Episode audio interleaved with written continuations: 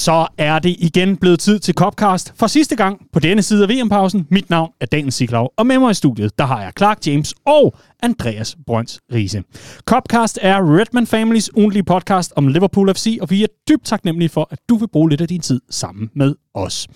Her i studiet, der har vi legnet op med varm kaffe i kopperne og en katarbirkes. Og hvad drejer det sig om, Øh, jamen, jeg har jo en øh, Københavner-birkes, som det nok hedder i Jylland, og i, øh, Jylland, eller i København, der hedder det en øh, te-birkes, mm-hmm. øhm, med godt med birkes ovenpå, og det er jo historien om, at man ikke må tage birkes med, hvis man skal til VM i Katar, hvilket jeg ellers øh, forestiller mig, at de fleste har øverst på deres pakkeliste, øh, lige over passer på servativer. øh, og det er simpelthen fordi, at det jo grundlæggende er narko. Altså hvis man planter sådan nogle birkesfrø, så bliver de jo til øh, valmuer, som øh, så kan blive til opium. Så øh, det er grundlæggende som at tage narko med, ja. Så det er simpelthen bagermesterens svar på et regnbueflag, vi sidder med lige her. det minder mig om det der forsøg i 90'erne, øh, hvor der blev øh, forsøgt at tage amfetamin på øh, DR på øh, landstækkende tv. Har I set det? Jamen det hedder det ikke bare det, profilen?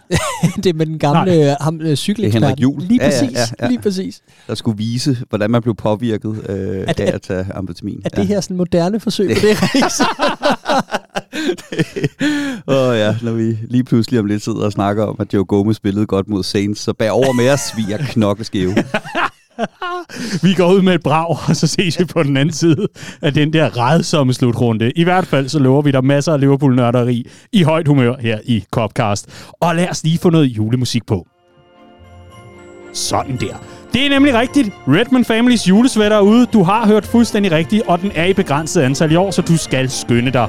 Du sparer selvfølgelig 20% som medlem, så er sti afsted til Redman Family Shoppen, shop.redmanfamily.dk, eller gå ind via øh, Facebook-siden Redman Family Shoppen har sin egen profil. Det har Redman Family selvfølgelig også, og der ligger altså opslag med direkte links ind til julesvætteren. Jeg tror også, vi smider den i show notes her. Og ellers, hallo, kom afsted. Der er altså stadigvæk nogle eksemplarer tilbage, og på mindre end 24 timer, Andreas. Der var halvdelen reddet væk. Men det er også en ustyrlig flot øh, sweater, og en herlig tradition. Jeg har dem alle sammen derhjemme i mit glædeskab, og jeg skal også have den her. Sådan, sådan. Vi er i hvert fald øh, dybt, dybt lykkelige over at se, at der stadig er tilslutning til noget så vigtigt. Noget af det, der binder os sammen. Lige præcis. En smuk julesvætter. Ja. Mm. Og så i den her tid, hvor vi skal øh, undvære fodbold helt ind til juleaften, så er det, så er det rart lige at have noget, man kan trække i. Fuldstændig rigtigt. Nu begynder VM-pausen selvfølgelig, og øh, det er jo lidt underligt, men bare rolig, vi skal nok fortsat give dig noget om Liverpool, mens det hele står på i ørkenstaten. Og det er nu engang sådan, at Redman Family, vi er til for medlemmerne, og øh, medlemmerne udgør Redman Family. Forstået på den måde, at øh, medlemskaberne er det, der holder det hele live. Så hvis du ikke er medlem, så synes vi faktisk, du tager burde og gør det, og blive det simpelthen. Du kan blive det ind på redmanfamily.dk. Der kan du øh, klikke, klikke selvfølgelig på øh, det link, hvor der står Bliv medlem, og så kan du melde dig ind på månedsbasis, på etårsbasis og på toårsbasis. Vi vil blive så glade for det, fordi det vil betyde, at vi kunne fortsætte øh, lang tid endnu med øh, det her fællesskab, som vi er så dybt taknemmelige for, at øh, du har lyst til at bakke op om. Så tak for det på forhånd. Du kunne jo eventuelt se det som en, øh, en lille julegave til Redman Family, at du melder dig ind. Det vil vi blive glade for. Det vil vi. Og så lover vi selvfølgelig at komme med en masse Liverpool-nørderi løbende. Som for eksempel her i Copcast. Har du fået taget dig en bid af din uh, Qatar Jeg har taget en min Largo Birkes, ja. Sådan, sådan kan du mærke det. Uh, ja. ja det, jeg har snart spist den Det, jeg kunne, kunne se, du, øh, du har svært ved at holde masken igennem uh, hele snakken her med julesvætteren, og det må være tegn på, at uh, vi er lidt fjollede herinde, for det kan ikke være emnet, der gør det. Jamen, uh, skal vi så ikke bare sætte den der fjollede jingle på? Nej, den her.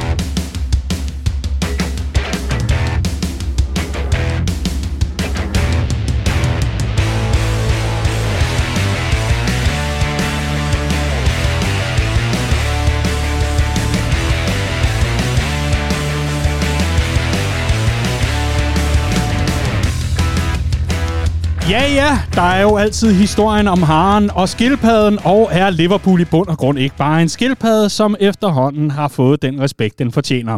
Vi har selvfølgelig den helt store efterårsstatus her i Copcast, hvor vi ser nærmere på et øh, noget underligt efterår for Jürgen Klopp og company. Hvor skal man starte? Og hold da kæft, for har jeg mange birkes i munden nu. Men hvor skal man starte? Man kunne for eksempel starte med begyndelsen og starte med dig, Riese. Udover at du er dybt påvirket af den her narkobirkes, er du sikkert også ramt af Ben Doak-feberen. I den grad. Øh, det, var, det var et af den slags indhop, der gør, at det var det værd at sidde og kede sig bragt igennem hele, øh, hele de her øh, 120 plus minutter, det blev til. Øh, det var virkelig ikke nogen fed fodboldkamp, og det, det, det er sådan, som Carabao Cup plejer at være, når man sender øh, et, et halvt seniorhold, et, et kvart U18-hold og et par ringbind på banen, og så ser, hvad det, giver, hvad det bliver til. Øh, men det var, det var et af den slags indhop, der gør, at man, øh, man, det virkelig var det værd.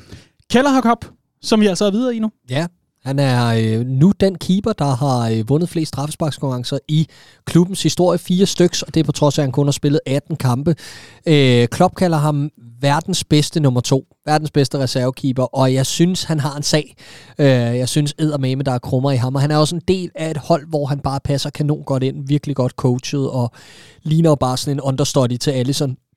Det vil være fantastisk, hvis vi bare kunne beholde ham forever i den rolle, indtil Allison øh, stille og roligt går på pension, og så er han klar. Men han skal jo på et tidspunkt ud og stå fast for en eller anden øh, en klub, der har et respektabelt omdømme, fordi han er med god. Mm. Riese Karabagkoppen kunne man jo øh, sidde og tale frygtelig meget om, men, men øh, for, for, for nuværende, så tror jeg bare, at de fleste har den overskrift, der hedder Kelleher er Gud, og Doga spændende. Ja, og så synes jeg jo, der er den øh, ekstra overskrift efter den her runde i Carabao Cup, at vi jo har set rigtig mange af de store hold gå ud. Ikke? Altså Chelsea er ude, Spurs er ude, Arsenal er ude. Det vil sige, at nu har vi City, og slår vi dem, så er der kun United og, og Newcastle tilbage af, af, af sådan topklubberne, eller de store klubber i, i Premier League. Så jeg vil, jeg vil da sige, at vi, vi er overraskende tidligt ved at nå til den del af sæsonen, hvor Carabao Cup er det vigtigste i verden for mit udkommende. og så er det jo godt, at vi har trukket dem, Clark, i øh, næste runde. Ja, men det er jo ikke så dårligt, at vi har trukket City på Etihad lige lige, øh, lige før jul, fordi City er den klub i Premier League, der har flest spillere afsted til VM-slutrunden. 16 styks, vi har syv. Øhm, og det kommer jo til at have en kæmpe impact på det hold, de kan stille. Selvfølgelig afhænger det af, hvor langt holdene går ved VM-slutrunden og alt det her.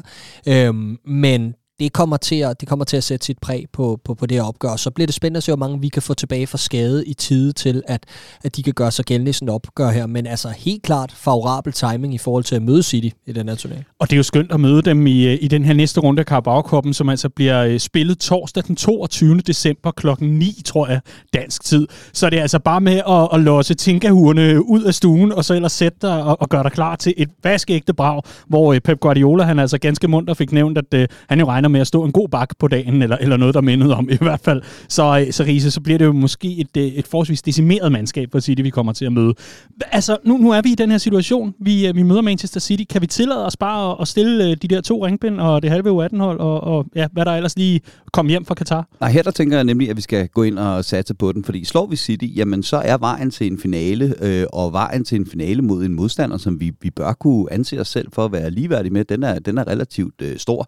Så heller hellere det her, altså at få afgjort den her City-kamp, skulle jeg til at sige, så tidligt her, i stedet for at hele tiden skulle balancere, velvidende, at vi kan ende med at møde dem på et uh, senere tidspunkt, og så har det været skønne spildte kræfter, øh, hvis vi bruger kræfterne i Carabao Cup, i stedet for at bruge dem i ligaen. Så jeg synes, det er glimrende timing, det her. Jeg er enig, enig. Men, men er top 4 ikke også overvurderet? Er det ikke bare at gå efter de kops, man har vundet? Øh, nej, det er oh. det sgu ikke, desværre. Øh, det har vi prøvet, og jeg, jeg synes stadig, det var lidt en flad fornemmelse sidste år med, med de ting, vi havde kørende. Men øh, i forhold til den her City-kamp, sindssygt. Jeg kan altså ikke huske, hvornår jeg har set øh, en, en, en fodboldkamp ligge på det her tidspunkt så tæt på juleaften. Altså, vi, vi står op dagen efter, og så er det nærmest jul, ikke? Det er, det er helt vildt. Vi, vi er over i det der VM for klubhold-agtigt, ikke?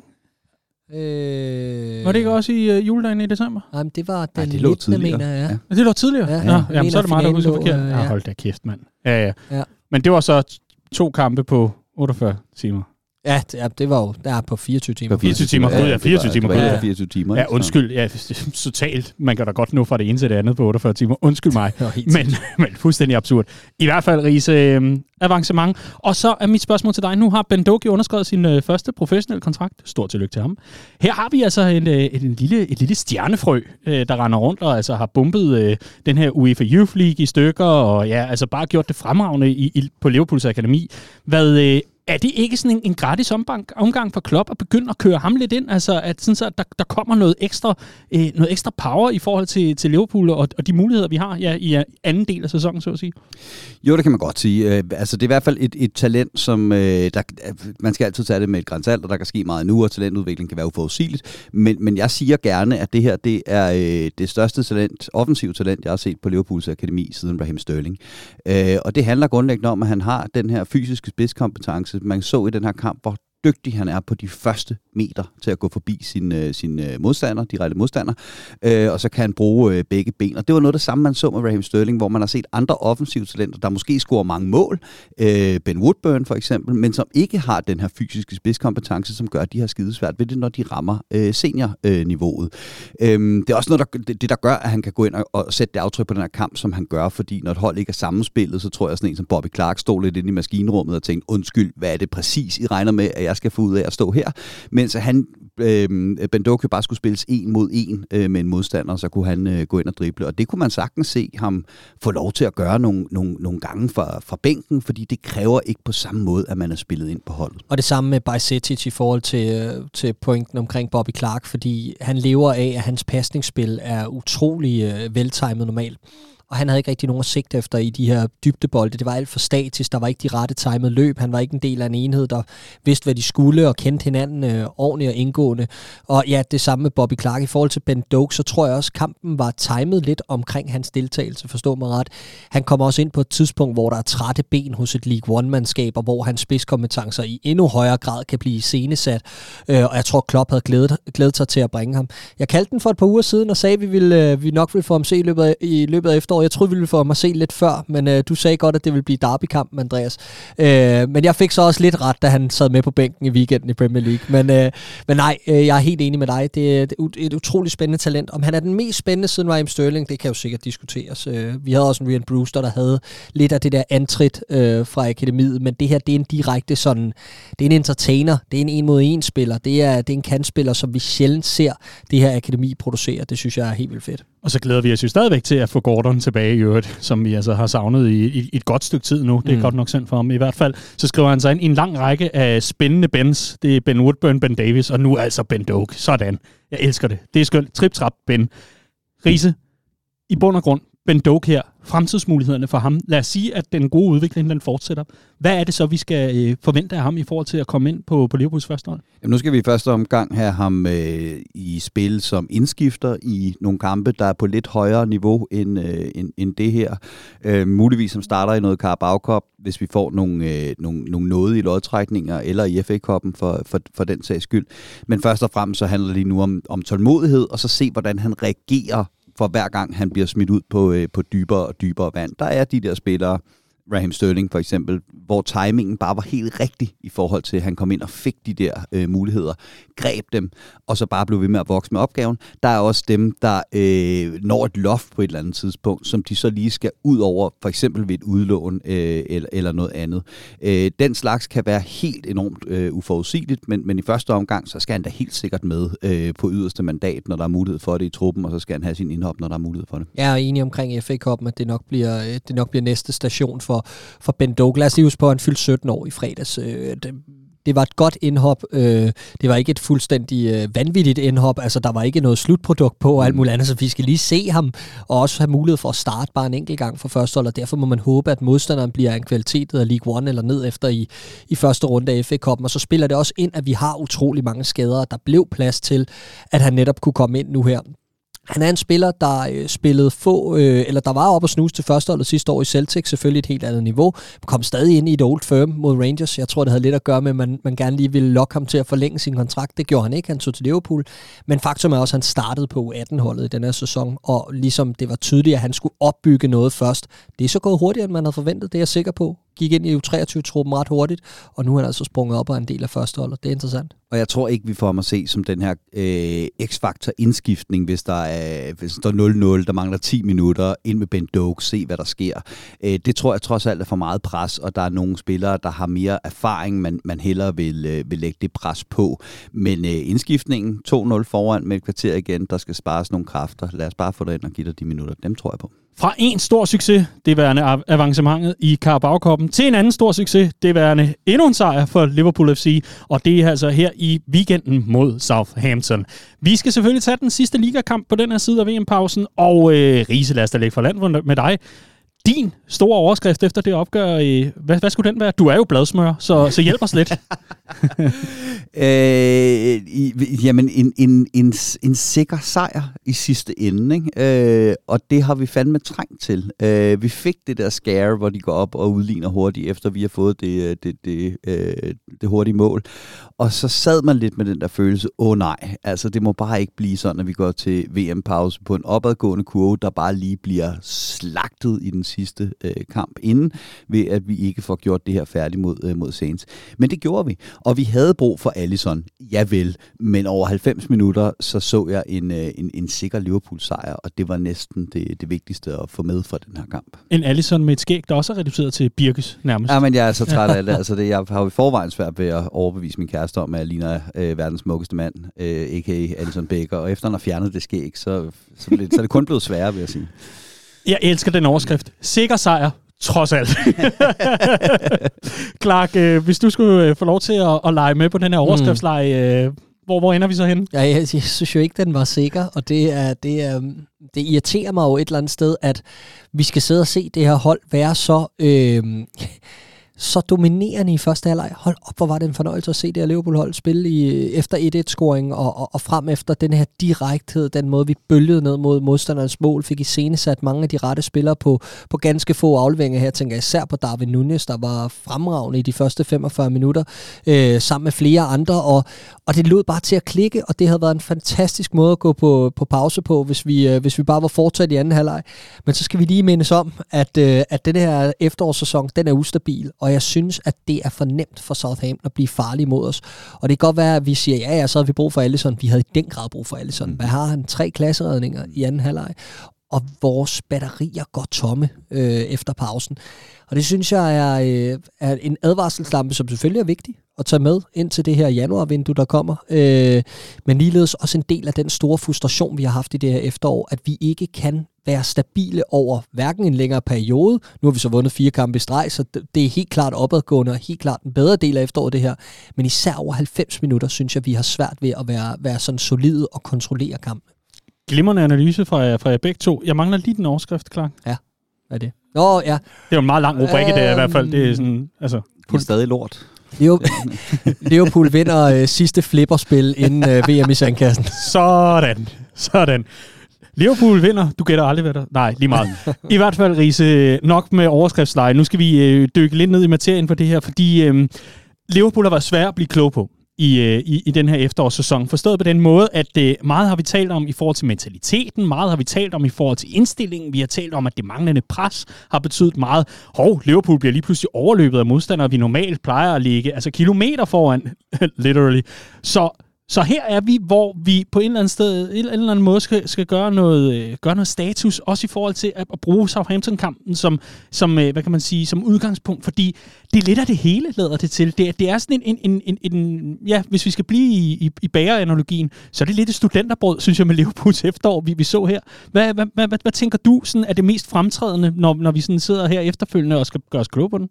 Jamen, jeg synes, det er interessant det her med, at vi har i det her efterår set øh, Liverpool slå Bournemouth 9-0. Og der var stemningen i det her studie væsentligt dårligere, end da vi med hiv og sving havde hivet en 2-1 sejr ude over Tottenham hjem, øh, hvor vi grundlæggende havde været det dårligste hold i en time af den kamp, eller noget i den dur.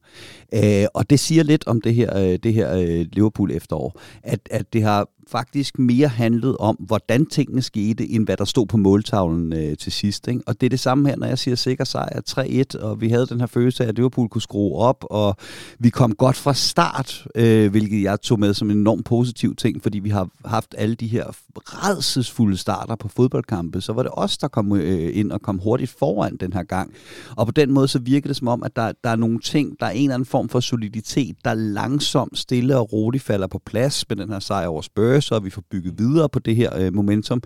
Men du sidder stadigvæk, når kampen er slut, og tænker, men det er øh, de her, de her ting, velkendte problemer, der stadigvæk stikker hovedet frem, og som stadigvæk er en udfordring, og som stadigvæk skal løses, hvis øh, Liverpool skal, skal gøre sig nogen forhåbninger om at sætte det run sammen, som er nødvendigt, hvis vi skal op og spille med om top 4 på den anden side af jul. Det, jeg bider mærke i omkring følelsen med det her Liverpool-hold, det er, at hele vejen under Jürgen Klopp, øh, og især siden 2018, hvor vi begyndte at blive title contenders og gik langt i både øh, Champions League og ja, øh, øh Premier League helt til, til sidste dagen, nærmest år efter år. Ikke? Øh, det er, at når det er blevet sommerferie, når vi har gjort status på sæsonen, så har man tænkt, åh, pis, nu skal jeg vente så længe på at se Liverpool igen. Den følelse er vendt på hovedet nu her. Jeg tænkte lige så snart, der var slutfløjt mod Southampton, puh, hvor bliver det godt at komme ind i garagen med det her, og prøve at bygge op til et forår, hvor der er en masse at spille om, men hvor har vi dog brug for det? Og den følelse synes jeg nærmest, man har haft det meste af efteråret, og det fortæller lidt om vores tilstand, fordi det var mere opløftende her til sidst, især resultatmæssigt. Jeg synes, vi får reddet meget stoltheden i land på, på de sidste par uger. Det var sindssygt vigtigt, og det er også vigtigt for selvforståelsen for de her spillere, for truppen og for Klopp, og for dem, vi skal lokke til udefra, den, dem, hvad, hvad end det bliver i januar måned der er det sindssygt vigtigt, men jeg synes også, at det er et tydeligt signal om, at, at vi ikke er der, hvor vi gerne vil være, og, og at, at det har været en, en, en gedin skuffelse øh, i, i, i store perioder. Ikke? Hvis vi øh, bliver ved kampen fortsat, for jeg ved godt, at I meget, meget gerne vil gøre statusen overordnet, og det kommer vi altså også til, det lover jeg, hvor vi altså lige kigger nærmere på, på turneringerne selvfølgelig, øh, sådan bare tager de rå tal, og så selvfølgelig også lige kigger frem mod, okay, på den anden side af en VM-pause, hvad så? Det lover jeg, det kommer vi tilbage til. Men inden da, Riese, er der nogle nye aspekter i det her opgør, som vi bliver klogere på? Var der noget i forhold til, øh, hvad kan man sige, opstillingen? Var der noget i forhold til nogle af øh, ja, hovedpersonerne i opgøret, hvor du tænkte, ah, den var ny? Eller var det bare meget det samme? Det var lidt det samme, men, men apropos øh, den her snak, som du gerne vil væk fra, øh, sådan hen over efteråret, så vil jeg lige vende tilbage til den og sige, øh, det her med formationsændringerne. Det er ren mytteri, det Den her. synes jeg var interessant i den her kamp og i den foregående, fordi nu de der, de der sider, som jeg holder øje med, når jeg kigger på stats og sådan nogle ting, de havde os i en øh, diamantformation mod Spurs, hvor jeg synes, det var meget tydeligt, vi var 4-3-3, og så havde de os i 4-3-3 i den her kamp, hvor jeg synes, vi var tilbage i, øh, i diamant. Øhm, og øh, det handler selvfølgelig selvfølgelig om, at vores fløje er så fleksible og skal tæt på mål, når vi har bolden, og vi havde bolden meget i store dele af den her kamp, og derfor kom de tæt på mål. Øhm, men jeg synes, det er, det er interessant, at jeg synes, vi, vi... Jeg var jo en af dem, der ikke var så stor fortaler for, at vi skulle skifte formation nødvendigvis. Jeg synes, udfordringen lå et andet sted. Men jeg tror faktisk, at det var vigtigt, at han gjorde det, klop. At han kom ud af sin komfortzone. Han fik, fik rusket lidt op i det her. Og vi så til den her kamp mod Southampton så et Liverpool-hold i en, i en diamantformation, der fungerede. Altså, hvor vi har fået David Nunez og Salah øh, som man også så det imod øh, Spurs, til at være farlige sammen som en slags duo på toppen, selvom de ligger meget bredt, især når vi ikke øh, har bolden. Øh, og det, det, det, det, de, det, der bliver primært taget med fra, øh, fra den her kamp og fra kampen mod Spurs, det er, at vi har fået rystet et eller andet sammen, i hvert fald offensivt, øh, der gør, at man nu tør tro på, at vi kan score de mål, der skal til, også selvom vi så lukker en øh, enkelt eller to dum ind i, øh, i den anden. Mm. Vi har gjort noget meget unikt, som jeg ser det, og som formentlig først vil blive opdaget om et godt stykke tid, fordi øh, snakken har været meget om, hvad der har været dysfunktionelt, og om spillerne individuelt i Salah og Nunez, at de ikke har øh, hver især ramt det øh, niveau, som har været forventet. I hvert fald i pressen rundt omkring har det været meget snakken hen over efteråret i forskellige perioder. Men vi har gjort det, at vi har fået to øh, rigtig dygtige individualister til ikke bare at præstere bedre, men også at finde hinanden og præstere bedre sammen. Og øh, det udmunder sig også i statistikken, hvor Salah og Nunes er den duo i, i Premier League, der skaber mest for hinanden. Og det var en statistik, jeg så op til den sidste kamp her, og det synes jeg kun blev forstærket i den sidste kamp her, hvor det netop var både i, altså vi så mod Spurs, at når de er tæt på hinanden, kan Nunez godt efterhånden finde ud af at kigge op, inden han mm. afslutter den om. Det er en del af læringskurven, det er, sådan er det bare. Men han har fået det overskud til at kigge op, lægge den af til Salah. Vi ser det to gange, hvor de er tæt på hinanden i feltet, og her mod Southampton, der ser vi det altså, hvor de er langt fra hinanden, hvor Nunez kommer over kanten, lægger, dem, lægger en bold knivskarpt ind på tværs til Salah, der kommer, kommer på den. Kun en god redning Øh, øh, forhindrer, forhindrer scoring. Så jeg synes, der, der er en virkelig opløftende ting i det, at vi har fået sammensat dem, og det strækker sig jo endnu længere tilbage, end bare at det lige er de to, og de er dygtige, og de nu begynder at finde hinanden, fordi det er jo noget, vi har snakket om med Salah i mange år, at ham og Mané aldrig havde den relation, for eksempel. At han, han mere er en spiller, der spiller for sig selv, så det kan blive ekstremt vigtigt, at vi har fundet den nøgle midt i alt det her rod, vi har befundet os i. Og så interessant at se øh, Bobby Firmino tilbage og være øh, den vigtigste lin på det her hold, fordi det har været en målscorings, øh, med, målscoringsmæssigt et, et efterår for ham, hvor han lige pludselig har, øh, har, har fundet den målform øh, frem, som ellers har manglet. Den her kamp, der var han tilbage til at være systemet, for nu at bruge en rigtig øh, fortærsket øh, kliché. Yes. Øh, og, og, og det tror jeg også var, var enormt vigtigt, når vi snakker om det her med øh, øh, ja, Nunez på toppen, Salah til højre, hvordan og således. Her, der, der, jeg så det grundlæggende som, at Firmino er øh, frontangriberen, men efterhånden en ufattelig falsk nier, fordi han skal falde ned, så de to netop kan komme tættere på hinanden for hver sin øh, brede øh, udgangs, øh, udgangsposition. Og det er netop tilbage til relativt meget det Jürgen Klopp, vi kender, hans måde at spille, øh, spille fodbold på. Og, og jeg sad lige og kiggede på, på, på målscoringsstatistikkerne nu her. Ikke? Altså at have en Firmino, der har scoret syv, Salah 6, Nunes 5, eller det omvendt, I, øh, i ligaen. Ja. Øhm, og det er jo sådan nogle målscoringsstatistikker, vi plejede at se med, med, med fronttriven, hvor det var uforudsigeligt, og hvor kom næste mål fra, og, og så videre. Og så skal man ned til Luis Diaz for, øh, for at finde øh, det næste, som er med, med tre kasser. Og så er der ret langt ned til, øh, til, til de næste. Øh, så det minder jo meget om et Jürgen Klopp-hold, vi kender. Målene kommer fra de, de tre forreste, der kommer fra få andre øh, steder fra, hmm. men så længe, at det er uforudsigeligt og flydende op foran, så gør det ikke så meget. Og det var det den her gang, og det har det ikke været i store dele af efteråret. Darwin Nunez har jo selvfølgelig øh, fået sin øh, behørigheder efterfølgende, både efter øh, at lægge uselvisk op til Mohamed Salah mod Tottenham, men altså også ved at, øh, ved at garne to gange mod Southampton her i weekenden. Og mit åbne spørgsmål til jer, det selvfølgelig, det er, det her prisskilt, som jo har forfulgt ham og reddet ham som en mare hele efteråret, på grund af, at der var en, øh, en norsk freak, der var simpelthen bare går ind og, og brænder ligaen af. Er det efterhånden ved at være, øh, ved at være slut med det, med, med at tale om, øh, hvorvidt han er det værd, Clark? Nej, det er det ikke øh, fordi det er en exceptionel høj pris øh, for en ung angriber i en stor klub, og han skal præstere. Men vi har fået nogle indledende øh, indikationer på, at han sagtens kan præstere på trods af det prisskilt, og sagtens kan blive et kæmpe aktiv for den her fodboldklub. Men jeg må sige, at det har været kaotisk undervejs her i opstartsfasen, og det har det jo været af mange årsager. Han kommer ind på et skadespladet Liverpool-hold, hvor han skal erstatte Sadio Mane, og hvor at vi nærmest fra kamp til kamp har været nødt til at finde nye løsninger, både gennem systemskifte, men også gennem skifte af nye spillere, fordi andre er gået i stykker eller blevet skade eller så videre. Ikke? Og det synes jeg, han har navigeret godt i, men jeg synes, at det har taget et godt stykke tid at finde den konklusion frem, fordi det har været ustabil og hostende og hakkende for holdet, og dermed også for ham. Og han er faldet lidt ind og ud af kampene. Man kan stadig se, at han arbejder lidt med udholdenheden i forhold til at være gældende over alle 90 minutter i en kamp. Men igen, det er naturligt, og jeg synes, at hans slutprodukt især er super opløftende. Et mål og en assist i snit hver 85. minut for Liverpool indtil videre. Det er, det er utrolig flot, og når du kigger på de underliggende statistikker, XG og så videre, så er han jo sindssygt involveret. Altså han er en kaosmagnet, øh, og det er, det er super interessant og bygger, bygger virkelig en case for, at det kan blive meget, meget godt, når holdet bliver mere velfungerende. Jamen spørgsmålet har vel aldrig været, om David Nunez var pengene værd nu. Øh, selvfølgelig var han ikke det. Præcis. Øh, vi har betalt for potentiale. Men jeg tror, at det man så småt, øh, eller flere så småt konkluderer, det er, at han kan godt blive de penge værd. Og det var der mange, der måske var lidt i tvivl om, da man, øh, da man så ham øh, i starten. Øh, det er jo lidt interessant det der med, at vi har haft en, mål, en, en, en topangriber i, i, i mange år i Roberto Firmino, øh, som alle har været enige om ikke scorede nok mål, og også brændte for mange øh, chancer. Men det gjorde ikke så meget, fordi se nu på alt det andet, han øh, laver. Øh, og nu har vi så en, en, en målscorer i Darwin Nunez, øh, som ikke engang med ikke kan tæmme en badebold, men se de mål, han scorer. Øh, så det er sådan lidt hver sin ende af den her mm. øh, skala. Og der har jeg det stadigvæk sådan, at, at øh, Firmino scorede for få mål til, at da det andet begyndte ikke at fungere så godt for ham længere, da han ikke længere var så god til at binde spillet sammen, så var der for få mål i, i ham til, at, at kritikken ikke var relevant og ret imod ham.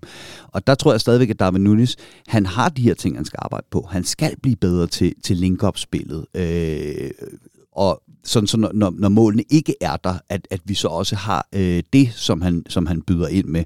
Fordi lige nu, der er det, der er det lidt en angriber i, i flere kampe, hvor hvis han scorer, så er alt tilgivet. Hvis ikke han scorer, så kan man godt sidde tilbage med en følelse af, hvad bed han egentlig ind med andet end kaos i den her kamp. Helt sikkert, øh, og det er jeg også enig i. Jeg synes dog, at link-up-spillet er betydeligt øh, øh, opadgående for det første. Øh, eller det er opadgående, punktum. Øh, mm-hmm. det, jeg egentlig vil anfægte, er hans største øh, egenskab, han skal bygge på, eller det, han skal, han skal have nu, det er hans, hans tekniske formåen og måden at give plads til sig selv på, og iscenesætte sig selv på, fordi det er tydeligt for mig, at jo højere bagkæden står for modstanderen, jo bedre er han.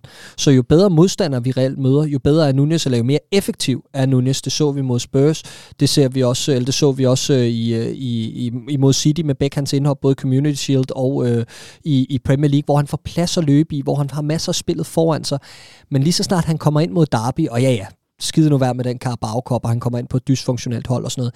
Men der er det svært at se, hvor det skal komme fra. Han kommer i nogle lidt mærkelige positioner med bagkæden foran, så kan ikke rigtig skabe den der plads. Og det bliver det næste. Det er mod de her hold, som ikke hedder Southampton, som jo trods at de ligger i bunden, har en meget ambitiøs spillestil og gerne vil frem over, over banen og sådan noget. Dem, der stiller sig ned og venter på, at Liverpool kommer, der tror jeg, der, der tror jeg stadig, der er en god plads til forbedring for Nunes, og især hvis han skal ligge alene på toppen, og hvis det er det, der er planen, når alle er klar. Ja, for det er lidt interessant. Altså en af grundene til, at jeg ikke var bekymret, da vi købte Darwin Nunes, øh, på trods af Liverpools track-angriber med store angriber, eller track record med store mm. angriber, mm. øh, det er, at han er hurtigere, end, end han er stor. Øh, han har en, en, en rå pakke, som Klopp kan få utrolig meget ud af, så er han en instinktspiller. Og hvis vi kigger på de angriber, Klopp virkelig har fået til at bombe i Liverpool, så er det lige præcis de tre ting, der er gældende.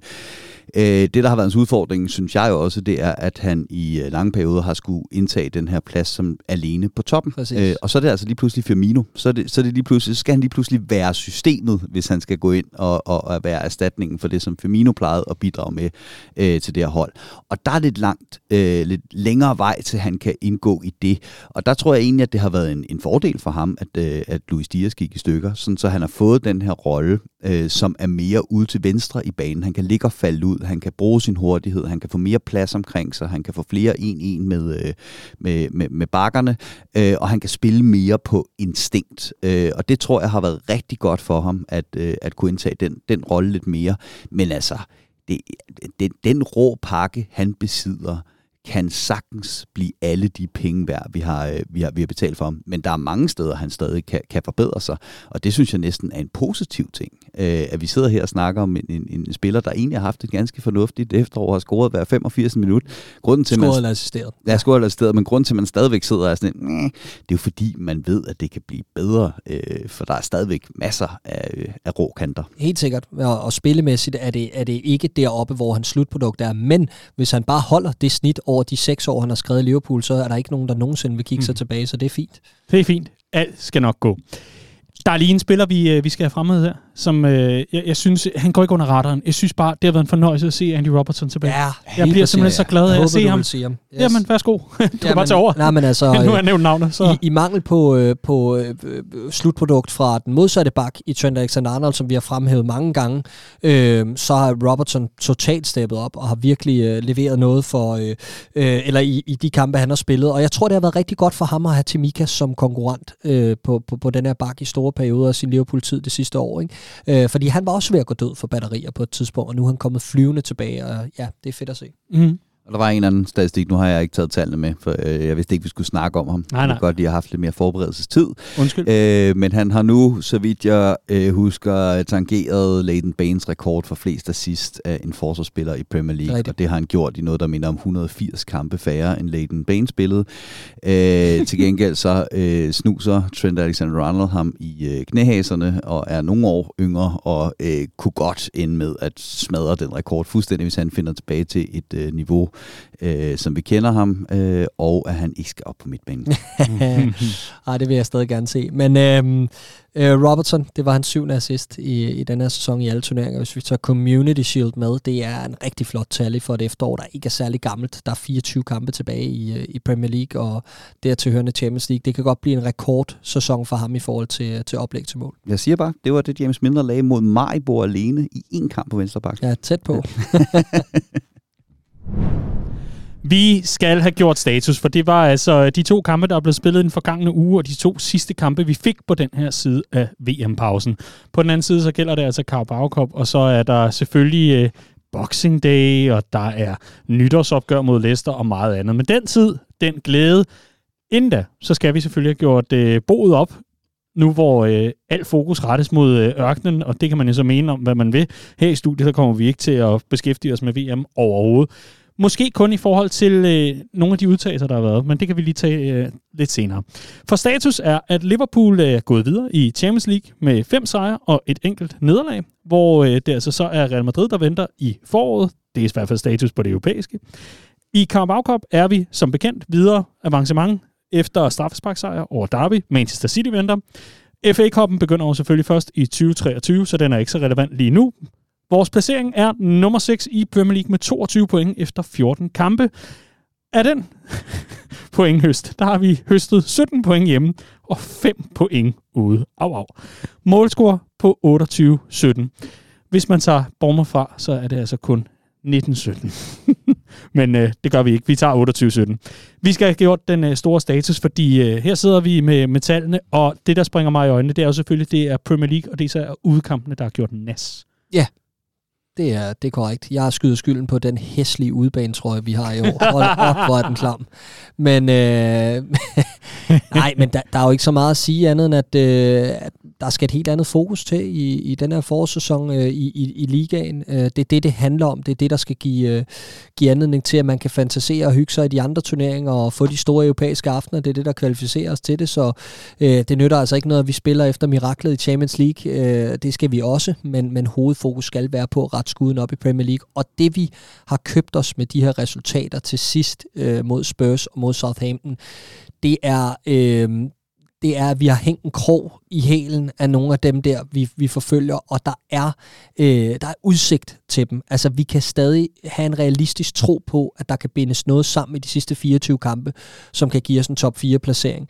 Øh, og det, jeg glæder mig rigtig meget til at se, hvordan Liverpool kommer et flyvende ud efter Katar, øh, og to, hvordan vi, øh, hvordan vi agerer på transfermarkedet i januar, for det er altså nødvendigt. Jeg skal lige forstå, Clark vil ikke jagte miraklet i Champions League, når jo, finale-destinationen er hvad? Istanbul? Istanbul. Det kan du tro, jeg vil. to? Det kan du tro, jeg vil. Nå, det var godt. Det var godt. Så har vi ikke helt mistet vores lykkepille. Nej, nej, selvom nej, det har været et langt og hårdt Ja, det efterår. har det kraftigt at vælte med, men jeg skal love for, at jeg, jeg har en god tro på. Jeg synes, det er fedt, at vi har trukket Real Madrid. Jeg synes, det er fedt, at vi endelig får de to kampe lidt på vores præmisser. Men på den måde, at nu får vi mulighed for at se den kamp ude i horisonten og bygge op til den på den måde, vi, vi ligesom øh, sådan kan og har lyst til i forhold til, hvor ambitiøse er vi på det transfermarked og får nogle spillere tilbage fra skade. Men ligeledes så får vi de tilskuere på lægterne mod Real Madrid over de to opgør her. Det glæder jeg mig rigtig meget til.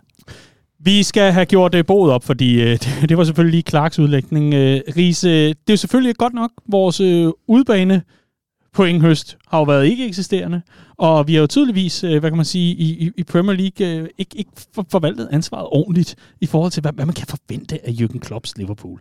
Så din status, når, når du kigger ned på, øh, på det faktum, som, som altså er Liverpools efterår, hvad, hvad er den? Øh, jamen, den dårlige, Nu må nyhed, du godt. den dårlige nyhed er, at det har været hæsligt. Øh, altså, vi har scoret 14 point færre end Arsenal på udebane. Soft, soft Arsenal. Øh, og vi ligger lige nu med et pointgennemsnit øh, per kamp på 1,57 i ligaen. Det placerer os på 60 point, hvis vi holder det øh, i slutningen af sæsonen, øh, for et hold, der har været vant til at score over 90. Og 60 point, kan jeg sige, er det samme, som vi lavede i øh, 15-16, og det er to point færre, end vi lavede i 14-15. Det sætter lidt i perspektiv, øh, hvor dårligt det har været, øh, det her. Øh, det, der så er the silver lining, det er, at for fire kampe siden i ligaen, der var vi på vej mod noget, der var om muligt endnu mere hæsligt. Altså, der var vi på vej imod øh, under 50 point. Øh, og det vil sige, for mit vedkommende, der er de sidste kampe her, de har ikke været perfekte. Det har ikke været store præstationer. Men det er præstationer, der trods alt har givet håb om, at det ikke er så mange ting, der skal justeres. Det, det, det er ikke et ground zero, det her. Det er ikke et håndværkertilbud. Der er håb om, at med nogle få justeringer, de rigtige øh, signings i transfervinduet til januar, øh, et par, par, par nøglespillere, der finder noget form, vi slet ikke har set for dem her i efteråret, jamen så kan vi godt komme op og, og, og spille med, hvor det, er, hvor det er sjovt igen. Vi har nemlig også set de her øh, konkurrenter til top 4. Jeg stod med Clark nede på poppen i, i weekenden og diskuterede det, hvor jeg jo fandme ikke engang ville afskrive Chelsea fra at kunne komme i top 4, fordi der er nogle øh, hold op i, øh, i den topstrid, som er næsten lige så ustabile som os. Ikke helt, men næsten. Øhm, så så det, har, det har givet sådan en silver lining, det har givet noget, øh, noget optimisme her øh, frem, mod, øh, frem mod den anden halvdel af sæsonen, som jeg, da vi tabte til, øh, til Nottingham Forest, var alvorligt, alvorligt bange for, at vi vi ikke ville have udsigt på nuværende tidspunkt, at vi lige nu ville stå med en udsigt, der hed top 4, ville være et mirakel at nå, og vi snakkede en 5, 6, 7 signings til det her Liverpool-hold, før vi kunne gøre os forhåbning om at spille med om noget sjovt igen. Den stod jeg med efter Leeds, øh, og øh, ja, det, øh, det, det er egentlig vildt, hvordan, eller hvor hurtigt det kan gå, ikke, når kampene kommer så, så hurtigt efter hinanden. Øh, men det er rigtig konklusionen er en helt anden nu her. Øh, jeg synes også, at øh, jeg synes, at flere af de nøglespillere, som vi har snakket om, ikke har været i form i løbet af efteråret, og så steppet op her på det sidste. Andy Robertson var en spiller, vi ikke rigtig ville have snakket om for et par uger siden, øh, som en meget middelpræsterende Liverpool spiller et skidt efterår, vil jeg sige. Nu er han en af overskrifterne. Jeg synes, Virgil van Dijk har hævet nakken op af sølet og har spillet en rigtig god finish på det her efterår med tanke på, hvad han kom fra. Det var virkelig et dybt hul, han var nede i, og han er en af dem, der kan kigge sig i spejlet og ikke har gemt sig. Han har spillet nærmest samtlige minutter for det her Liverpool-hold igennem efteråret og har spillet sig ud af krisen. Og respekt for det. Øh, det er ikke perfekt. Det er slet ikke i nærheden af, hvad han kan præstere, men vi er oppe på et respektabelt niveau, hvor han gør sig gældende som en, en sikker sidste skanse i den her bagkæde. Det er altså en spiller, som, som Riese havde op og vende til, at det, kunne ikke være, det, det burde ikke være udelukket, at han kunne sælges næste år. Og der er vi bare langt fra nu, ikke? Mm. Altså, og, og det var nødvendigt for, at det her Liverpool-hold havde, havde noget at bygge på, især når sådan en som Fabinho ikke har fundet den endnu, og det er jo sådan noget, vi skal håbe på bliver det næste, ikke? Det er, at udover at vi skal have den ene spiller, jeg regner ikke med, at vi henter mere i januar, men den rigtige spiller kan også løfte rigtig meget på den her midtbane, så længe dem omkring ham eller hele fundamentet begynder at steppe op også, så kan det blive rigtig godt. Og Fabinho er en af dem, jeg kigger på og håber på, at, øh, at han rammer, øh, rammer noget lidt bedre, end han har gjort i efteråret, når vi starter igen. Og med udgangspunkt i det Clark lige har sagt, Riese, er det så ikke en god nyhed for dem, der har brug for noget optimisme her i øh, efterårs snart vintermørket, at verdensmesteren i at indfri potentiale hos rigtig mange spillere, også dem, der lige har et formdyk, han hedder Jürgen Klopp? Jo, og jeg synes også, altså man, man må i sidste ende, når alt kommer til alt, må man også sige, at han har fundet nogle løsninger i det her efterår. Og det er jo det, vi altid har beundret ham så meget for, mm. det er, at han har fundet de her øh, løsninger på, øh, på, på tingene. Øh, og det synes jeg også, han har gjort. Øh, altså vi, vi, til, til, til sidst her, der ser vi som sagt en, en ret potent offensiv, øh, hvilket vi ikke så i starten af eftersæsonen. Vi, men det er tre kampe i den her eftersæson, vi ikke har scoret i. Ikke? Det er Everton og Nottingham Forest og Derby, og Derby gider ikke engang tælle med. Øh, så, så han har fundet den her løsning til, hvordan Liverpools offensiv skulle blive mere potent og så har han fundet en måde at sætte prop i hullet på øh, i den anden ende. Og, og, og den prop, synes jeg jo kom i mod Spurs for alvor. Og det er sjovt at sige, fordi den kamp kunne vi også sagtens øh, som minimum have, have smidt to point i, også, øh, også alle tre, øh, med lidt øh, marginaler den ene og den, og den anden vej. Men vi gjorde det færdigt. Vi kom ned og stå mere kompakt, som han har bedt om. Vi, vi, vi kæmpede mere for sagen, for at holde øh, modstanderen mm. i armslængde. Øh, og, og på den måde synes jeg, at vi er kommet igennem det her efterår med den optimisme, der hedder, jamen Klopp har sgu ikke helt mistet kasketten endnu, vel? Øh, han, han har fundet de løsninger, der, der, der trods alt skulle til. Men, men udfordringerne er også åbenlyse. Nu skal det ikke blive en... en, en, en der er ingen grund til at pege øh, sådan gør det meget personligt i forhold til enkelte spillere på den måde. Jeg synes, jeg er enig i Fabinho. Øh, øh, han, han, jeg tror, jeg, jeg talte, vi skulle frem til omkring en time spillet mod, øh, øh, mod Saints, før han lagde sin første fremadrettede aflevering. Ellers så der se William Kvist på en dårlig dag. Øh, jeg synes, at det var meget tydeligt, at vi havde Joe Gomez tilbage i midterforsvaret. Han var involveret i alle de store farlige chancer, vi snakker om, som øh, kunne have været afgørende i, i anden halvleg. Og han er jo inde igen, fordi til øh, er blevet småskadet i, igen, igen, igen. Ikke? Øh, så jeg synes, der er, nogle, der er nogle åbenlyse udfordringer, som stadigvæk står og blinker, som gigantiske advarselslamper. Alt for lidt fysik og, øh, og stål på den midtbane. Øh, lidt for, for, for lidt tyngde i midterforsvaret, når det, når det kommer til det. En Trent Alexander-Arnold, der virkelig ikke har ramt den. En Fabinho, der virkelig ikke har ramt den men vi har fundet løsningerne, så vi er kommet igennem på et, et niveau, hvor det ikke er fuldstændig håbløs, og vi skal sidde og græde rundt om juletræet alle sammen. Nej, for guds skyld. For guds skyld, det gider vi ikke. Lad os, lad os håbe, at vi har en, øh, en sejr over City i Carabao Cup og Lunas på. Ja, det hørte du mig simpelthen sige. Clark, øh, nu skulle det ikke blive personligt så i Riese så fint i en, i en bisætning og så videre, men vi kan jo ikke komme udenom, at vi har sendt en mand, som i den grad var i formkrise, og er i formkrise, vil nogen måske stadig mene, og som øh, vi har haft svært ved at genkende. Ham har vi sendt afsted til Katar. Mm. Det er mhm. Trent Alexander-Arnold. Ja. Og øh, Risi, her der ved jeg, at du allerede har tweetet om det, så øh, jeg vil egentlig bare lægge den over til Clark, og så kan du replicere, hvad du tweetede om det, fordi... Øh, Spørgsmålet er, Clark, hvad havde været bedst i den her situation? Havde det oh. været bedst for ham at blive hjemme? Og at jeg ved godt, det er jo sådan lidt kontrafaktisk, du kan ikke rigtig uh, gøre så meget ved det, men, men, men hvad, hvad, hvad, hvad, hvad tror du egentlig er det, er, det, er det sundeste for Trent? Er det at komme afsted og ja, få uh, nogle ørkenvinde i, uh, i det krøllede garn, og så komme tilbage som en anden mand? Eller hvad, hvad tænker du? Jamen prøv at høre, jeg, jeg er ikke oppe i hovedet på ham, og det gør det lidt svært, fordi det kan gå begge veje. Ikke? Altså øh, i forhold til, om, om han har han brug for en pause, det ved jeg ikke. Det har vi haft i store dele af efteråret. Har han brug for en anden slags intensitet, og det der med at blive pustet lidt i nakken, som han er blevet hele efteråret i forhold til i landsholdsregi, og mærke, at han var bag køen, og så nu få den livline, som er, prøv at høre, vi har ikke glemt dig, kammerat. Her er muligheden. Grib den.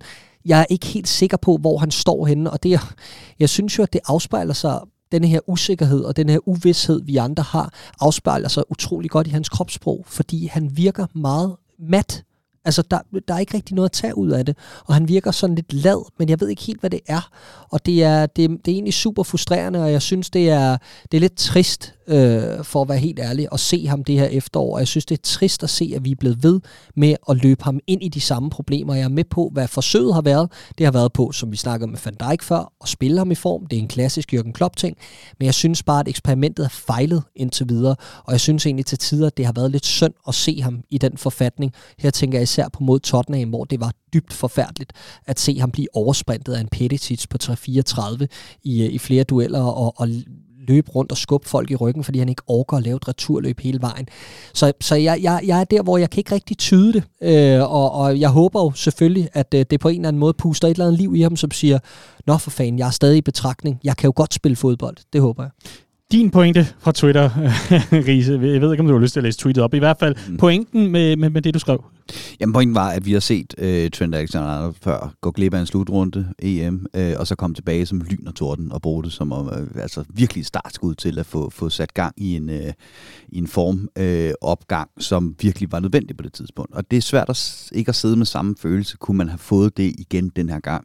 Men, men jeg har, som jeg også har været inde på, så ser jeg en trend, der er utrolig meget ramt på, øh, på selvtilliden, simpelthen. Øhm, og der tror jeg bare ikke, at øh, man skal undervurdere, hvor meget det betyder at få den anerkendelse, at man skal med øh, sit landshold, og man skal med sit landshold til en VM-slutrunde, som ligegyldigt hvor tåbelig og latterlig en VM-slutrunde det er, så er der trods alt kun en 2-3 VM-slutrunder, han kan gøre sig forhåbninger om at være en del af med det engelske landshold. Øhm, så jeg, jeg, jeg, jeg køber ikke helt den der med, at det skulle være en fordel for Trent Alexander-Arnold at misse den her VM-slutrunde øhm, med den virkelig store selvtidskrise, han står i øh, lige nu. Jeg tror så måske, jeg, jeg tænker, at det bedste, der kunne ske for ham, det var, at han sad på bænken hele den VM-slutrunde, og så kom veludvilet tilbage til, mm. til Liverpool. Men trods alt, dels havde, havde fået det skulderklap, at han var med, dels ikke var tænket af, at England ryger ud på røv og albuer, fordi de har Gareth Southgate som manager. Øhm, så, så det kunne godt være, at det var det, der i virkeligheden var, var den, øhm, den optimale, det optimale udkomme af det her.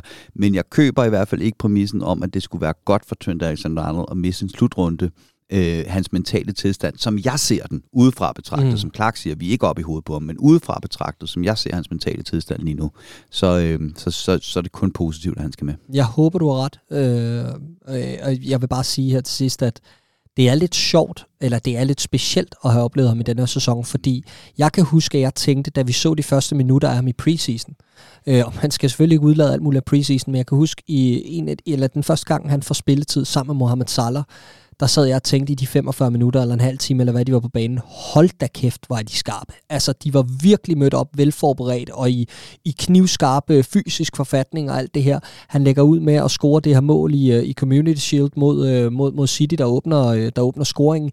Det var virkelig tegningen til, til en, en Trent Alexander-Arnold, der skulle komme flyvende i den her sæson. And that was it. Ja. Så hvad gik galt, ikke? Og det taler jo meget godt ind i fortællingen om, at det formentlig er, er oppe i hovedet, og ikke så meget øh, fysisk formål. Jamen, og jeg, jeg må om den der med, at han, han, han daller rundt på banen, som jeg har set øh, flere sige. Øhm, det synes jeg altid, han har gjort. Altså, han har sgu aldrig været ikke, en... Ikke øh, nej, nej, jeg er med på, at, at, at, at, at kropssproget er ikke, hvad det har været. Nej, Overhovedet ikke. ikke. Men, men, men han, altså, det er jo ikke, fordi han nogensinde har været Carl Walker i tilbageløbende. Vel? Øh, til gengæld så har han haft nogle rundt om, som, som kunne øh, rydde bedre op. Og det er ikke, fordi vi skal åbne den igen med, hvilken otter han har foran sig, og hvad for en forsvarsspiller han har haft ved siden af sig. Det har en betydning, men, men han har også en masse soul searching. Der er masser af ting ved den her halvsæson, hvor Trent Alexander-Arnold skal kigge ind af mm. og sige, der skulle jeg også have været bedre. Ja. 300 procent.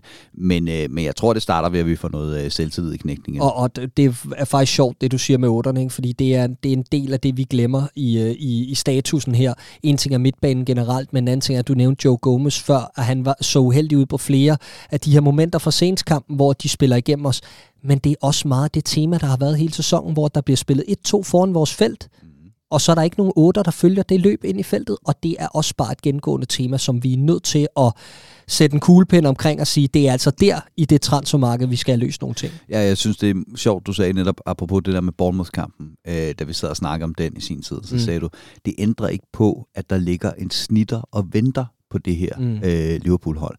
Den kom mod Napoli. Ja. Og prøv at tænke tilbage til det mål, de scorede, det der Anguissa-mål. Ikke? Mm. Det, det, det var ligesom om, at, at det var ground zero. Der mistede vi simpelthen alt, der mindede om selvtillid og tro på, at vi var i nærheden af at være det hold, vi har været i, i sidste sæson. Fordi den slags mål, blev bare ikke scoret tidligere mod Liverpool. Det gjorde de simpelthen bare ikke. Og det er ikke løst endnu, som du siger. Det var præcis det samme, vi så imod Saints. Og i et parallelt univers, der rammer Allison ikke formen, og så er det Edosi, der gør det til 3-3 for Southampton og prikker, eller runder efteråret af på den måde, som vi også så mod Napoli. Så lige præcis, det er ikke løst, og det skal løses. Og det leder mig jo så selvfølgelig hen til, at øh, vi får frygtelig mange spillere tilbage fra skade, forhåbentlig på den anden side af en, en god lang VM-pause her. Og øh, hvad ændrer det? I hvert fald så øh, er det jo ikke fordi, at øh, Liverpool øh, mangler sådan, hvad kan man sige, altså kvantitet i mængden af midtbanespillere. Det er mere kvalitet og så øh, tilstedeværelse, jeg lige ved at sige. Fordi øh, det har været en enorm skadespladet midtbane, og det har været en midtbane, hvor dem, der burde trække læsset, de overhovedet ikke har været til stede. Her tænker vi især på Oxlade Chamberlain, og i særdeleshed på Naby Keita. Og øh, det er ikke en, vi skal gå ind i, men, men, øh, men hvis vi nu kigger på, på setup'et, Riese, og vi ikke nødvendigvis har et, øh, et FSG, der er klar til at poste penge i et indkøb af, af midtbanen, hvad fanden gør vi så? Øh, så, Går på druk? ja, så kan vi sætte os rundt om påskebordet og græde i stedet for rundt om Nå. juletræet. Øh, der skal købes ind til den midtbane. Det kommer der også til. Ja, det tror jeg, øh, eller der kommer i hvert fald til at blive stillet midler til rådighed. Og så handler det om, om man vil vente til sommer for at få A-plus-løsningen, eller om man synes, at B-plus og A-løsningerne er, er udmærket for at tage en football manager-terminologi.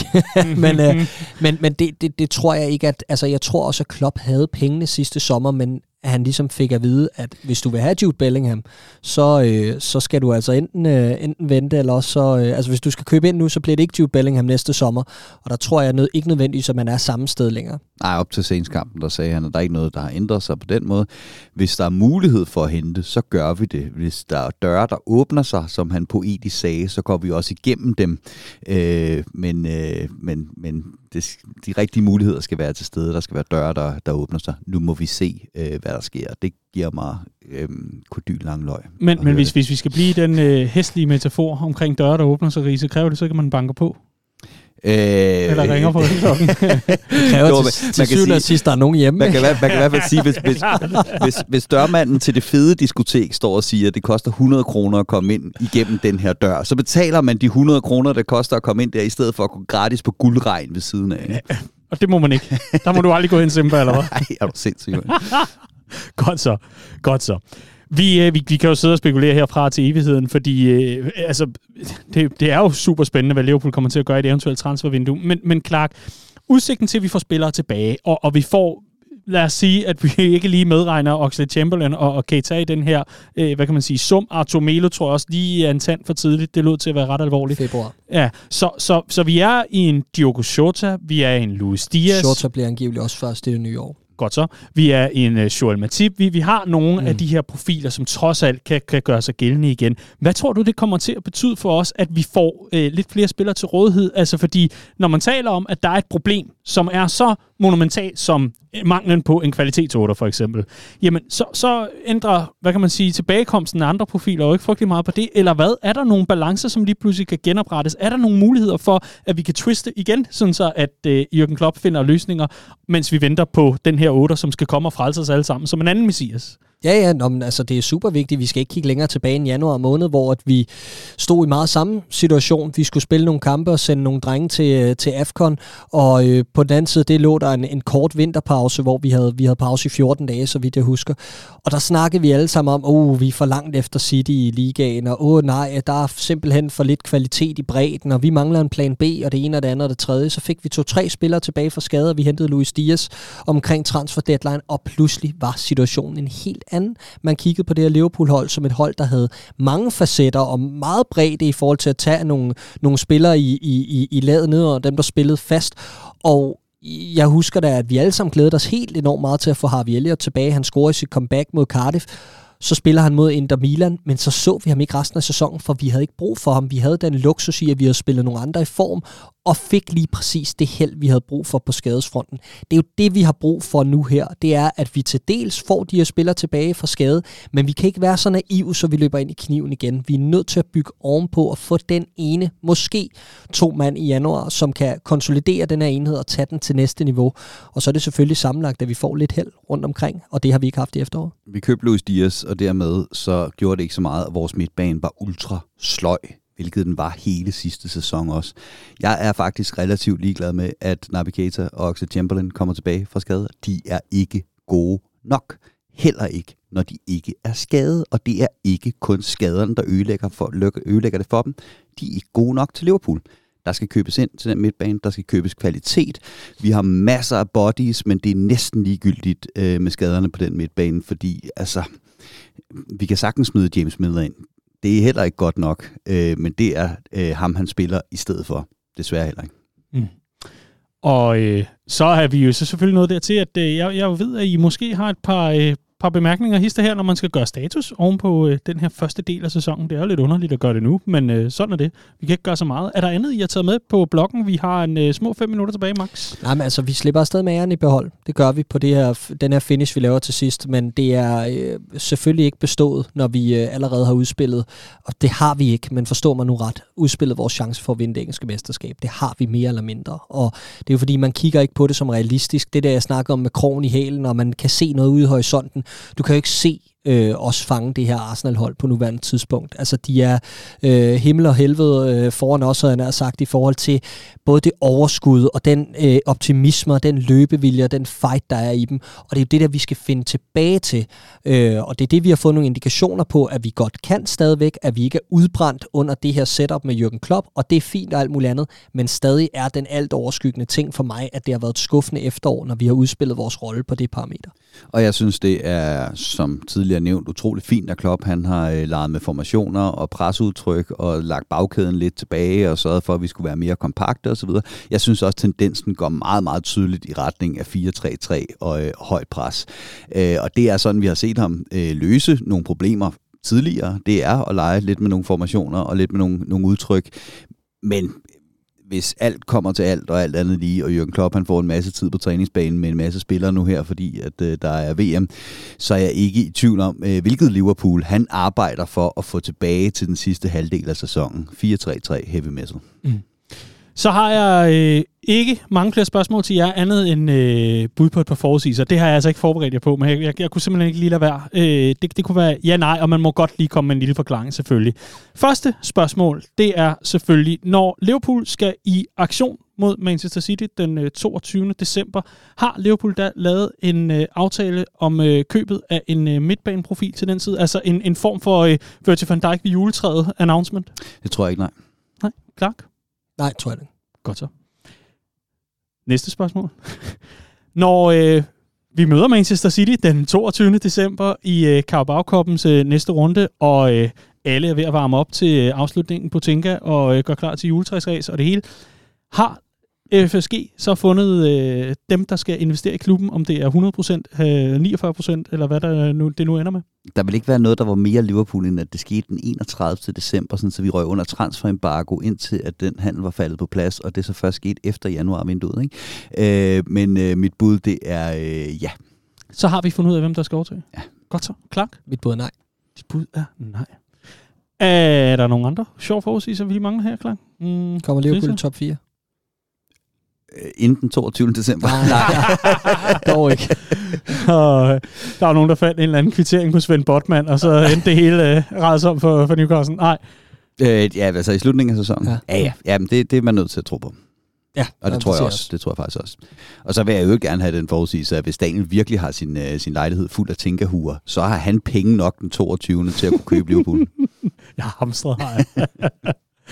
I hvert fald, jeg, jeg har aldrig set et minut. Jeg ved kun, at de der kort og huer og alt det der andet, det er, det er meget, meget populært, åbenbart. Alle dine NFT-investeringer har givet så stort afkast, at du nu kan købe tænkerhuer. Fuldstændig, det er rigtigt. Jeg skylder stadigvæk skattevæsenet. Nej, vi, øh, vi er simpelthen nået til vejs end for øh, den her sidste udgave af Copcast, i, øh, i hvert fald på den her side af VM-pausen. Hvornår vi lige vender tilbage ved mikrofonerne, det ved vi endnu ikke. I hvert fald så er vi øh, dybt taknemmelige for øh, den opbakning, der har været, trods rigtig, rigtig magre resultater, rigtig, rigtig underlig fodbold og en mærkelig hård tid for Liverpool FC. Også når det kommer til Redman Family generelt, hvor øh, der altså stadigvæk var flere hundrede fiskede Reds, som var klar på bosstur både i Aarhus og København. Tusind tak til jer. Tusind tak til dig, hvis du var en af dem. Dem, der bruger deres tid på at klikke ind forbi shop.redmanfamily.dk og øh, køber lidt af de forskellige varer, der er. Der er altså rigtig mange gode julegaveidéer, og øh, må ikke, der kommer noget Red Friday, aka Black Friday, bare i, i Liverpool Rødt. Og sidst, men absolut ikke mindst, den største og varmeste hilsen, måske en julehilsen, om man vil, i hvert fald til alle de frivillige styregruppemedlemmer, styregrupper, formænd, alt hvad der kan kravle og gå, af dem, der gør det muligt for, at øh, Liverpool-fans i Danmark kan komme ud og være en del af en social scene, i stedet for bare at sidde hjemme i sofaen, fordi øh, det kan altså godt være lidt trist, så er det meget rart at komme ud. Tusind tak for kampen til alle. Og hvis du sidder og lytter med nu, kan jeg lytte og tænker, øv, hvorfor er Copcast færdig? Ja, det kan vi ikke gøre så meget ved. Der er ikke meget mere tilbage for den 25 men du kan sikre dig, at vi fortsætter med at udkomme med Copcast, og fortsætter med at lave Redman Family, og det kan du med et medlemskab. Støt op, det vil simpelthen gøre sig glad. Og ved du hvad, hvis du ser det som en julegave, så vil vi også blive rigtig glade. Tusind tak, fordi du er vores Secret Santa Claus. Det vil vi blive dybt taknemmelige for. redmanfamily.dk, klik på Bliv medlem, og meld dig ind månedligt, årligt, toårligt. Vi er i hvert fald rigtig, rigtig glade for det. Og sidst men ikke mindst, husk, at der måske er et par julesvætters tilbage. shop.redmanfamily.dk De her, hvad skal I bruge VM-pausen på? Hold da op. det er bare at kigge ind i væggen, Og, eller? og, og scoute i Football Manager, tror jeg, hvad, hvad der kan blive øh, på tale i Liverpool. Det er, det, det er et godt bud. Nej, men, men for at være helt ærlig, jeg, jeg håber, at det der, du spurgte om før, Daniel, om der kommer noget på plads. Jeg føler lidt, vi har brug for et løft. Sådan, vi har brug for sådan en, en, øh, en, en afsætsrampe til den her anden del af sæsonen, så det vil være et fantastisk boost, hvis vi kunne få den her signing ind i god tid, så vi har noget at se frem mod frem mod anden halvdel af sæsonen. Og det er jo ikke engang halvdel, det er jo også det, man glemmer. Det er lidt som om, at når man så, det her det var første halvdel, nu kommer anden. Der er jo så meget fodbold, der skal spilles på den anden side. Vi er jo, vi er jo egentlig kun en tredjedel igennem. Ikke? Mm. Jo. Men, men jeg skal bare lige høre, kommer du bare lige til, at- til at ligge og, og videresende screenshots fra Football Manager til Julian Ward, sådan så han kan gå øh, amok på transfermarkedet? Det kunne meget vel være, ja. Ja, det kunne meget vel være. Skal jeg give dig adressen bagefter? Ja, gør det. Ja, det vil jeg gøre. Jeg har gang i et Swansea-spil. Øh, de har en angriber, en 22-årig hollandsk angriber. Han er fandme god. Okay. godt bruge. Ja. Godt så. Hvad for en sæson? Pirou. Okay. Super. Kæmpe tip. Ja. Hvis, hvis man nu sidder som, øh, som øh, Copcast-lytter, og det gør man måske stadigvæk endnu. Ej, hvor er det fedt, du stadig lytter med. Hvis man stadig øh, sidder og lytter med, har I så et godt tip til, hvis man sådan virkelig skal slappe af? Altså sådan en, en god måde lige at puste ud. Hvad plejer I at gøre? når Sluk I... for Football Manager. okay, det, det, det er første tip. Hvad ellers? Hvad kan man gøre? Hvad skal, øh, Øh, hvad skal man bruge tiden på? Et par gode anbefalinger? Øh, Det kan være alting. Øh, du kigger på mig? Ja, det, det, det, du har da alle mulige internetspil, og hvad ved jeg, ting du, øh, du foretager dig. Øh, jamen altså, min, min anden store øh, nørdede passion, øh, ud over øh, fodbold, som jo så kommer til at ligge stille lige nu, det er jo øh, sådan noget middelalderhistorie, hvor jeg er i gang med en øh, podcast i 250 afsnit om det øh, byzantinske rige. Øh, jeg tror, jeg er nået til afsnit nummer 160 i øjeblikket. De passer ret fint med, at de, de, de, jeg, jo cyklet, øh, jeg cykler jo 16 km på arbejde hver morgen, og der passer det lige med et afsnit, øh, så jeg hører øh, to afsnit øh, om, om dagen. Øh, kæmpe, kæmpe, kæmpe anbefaling øh, til dem, der øh, går op i øh, Byzantineriet. Vi skal historie. have en titel. Hvad hedder den? Uh, History of Byzantium. Godt så. Ja. Det var et godt tip. Helt vildt. Clark? Jeg har ikke noget. Jeg kan ikke finde ud af at slappe af. Ej, der, der må da være en god serie eller, andet, du tænker, det, Øh, den, jeg- den skal man prøve at give en chance. Jeg overvejer faktisk, fordi øh, Ja. jeg, jeg er nået til, øh, til den del, der handler om øh, Justinian, øh, hvis rolle er meget omdiskuteret, fordi han var lige ved at- genforene det romerske rige, men det gik for hurtigt for ham, så da han så døde, så var der ikke nogen, der kunne holde sammen på det, og så faldt det for alvor sammen. Ikke? Og det har jeg overvejet at skrive en analyse om, om, øh, om det er lidt ligesom øh, Jürgen Klopp. Ikke? Der var ingen andre, der kunne gøre det, som, øh, som han har gjort med, med Liverpool, men hvor fanden står vi den dag, han ikke kan gøre det længere? Øj, du skal hen til skrivemaskinen, kan jeg høre. Og, øh, og ellers bare gå i gang. Der var i hvert fald et tip der. Clark, har du et godt tip? Nej, jeg har ikke en skid. Du har ikke et skid? Nej. Nå, Han, jeg kan heller ikke trumfe den der. selvfølgelig kan du det. Nej, jeg kan du da har ikke. da Det er alle muligheder for at det, trumfe. nej, det er da det fuldstændig genialt. Jeg vil ønske, jeg, vil ønske, jeg havde sådan noget der. Hvad foregår der? okay, okay. Fair nok. Rise rydder bordet. Ja, riseryger på. Godt så. I hvert fald, hvis man har et godt bud, så øh, meld det ind til, til dem, du finder på gader og stræder, som ser helt forvildet ud på grund af, at klubfodbolden ligger stille. Det her, det var Copcast. Med mig i studiet, der hedder Clark James og Andreas Brøns Riese. Mit navn er Dan Siglau. Tusind tak, fordi du lyttede med, og god VM-pause.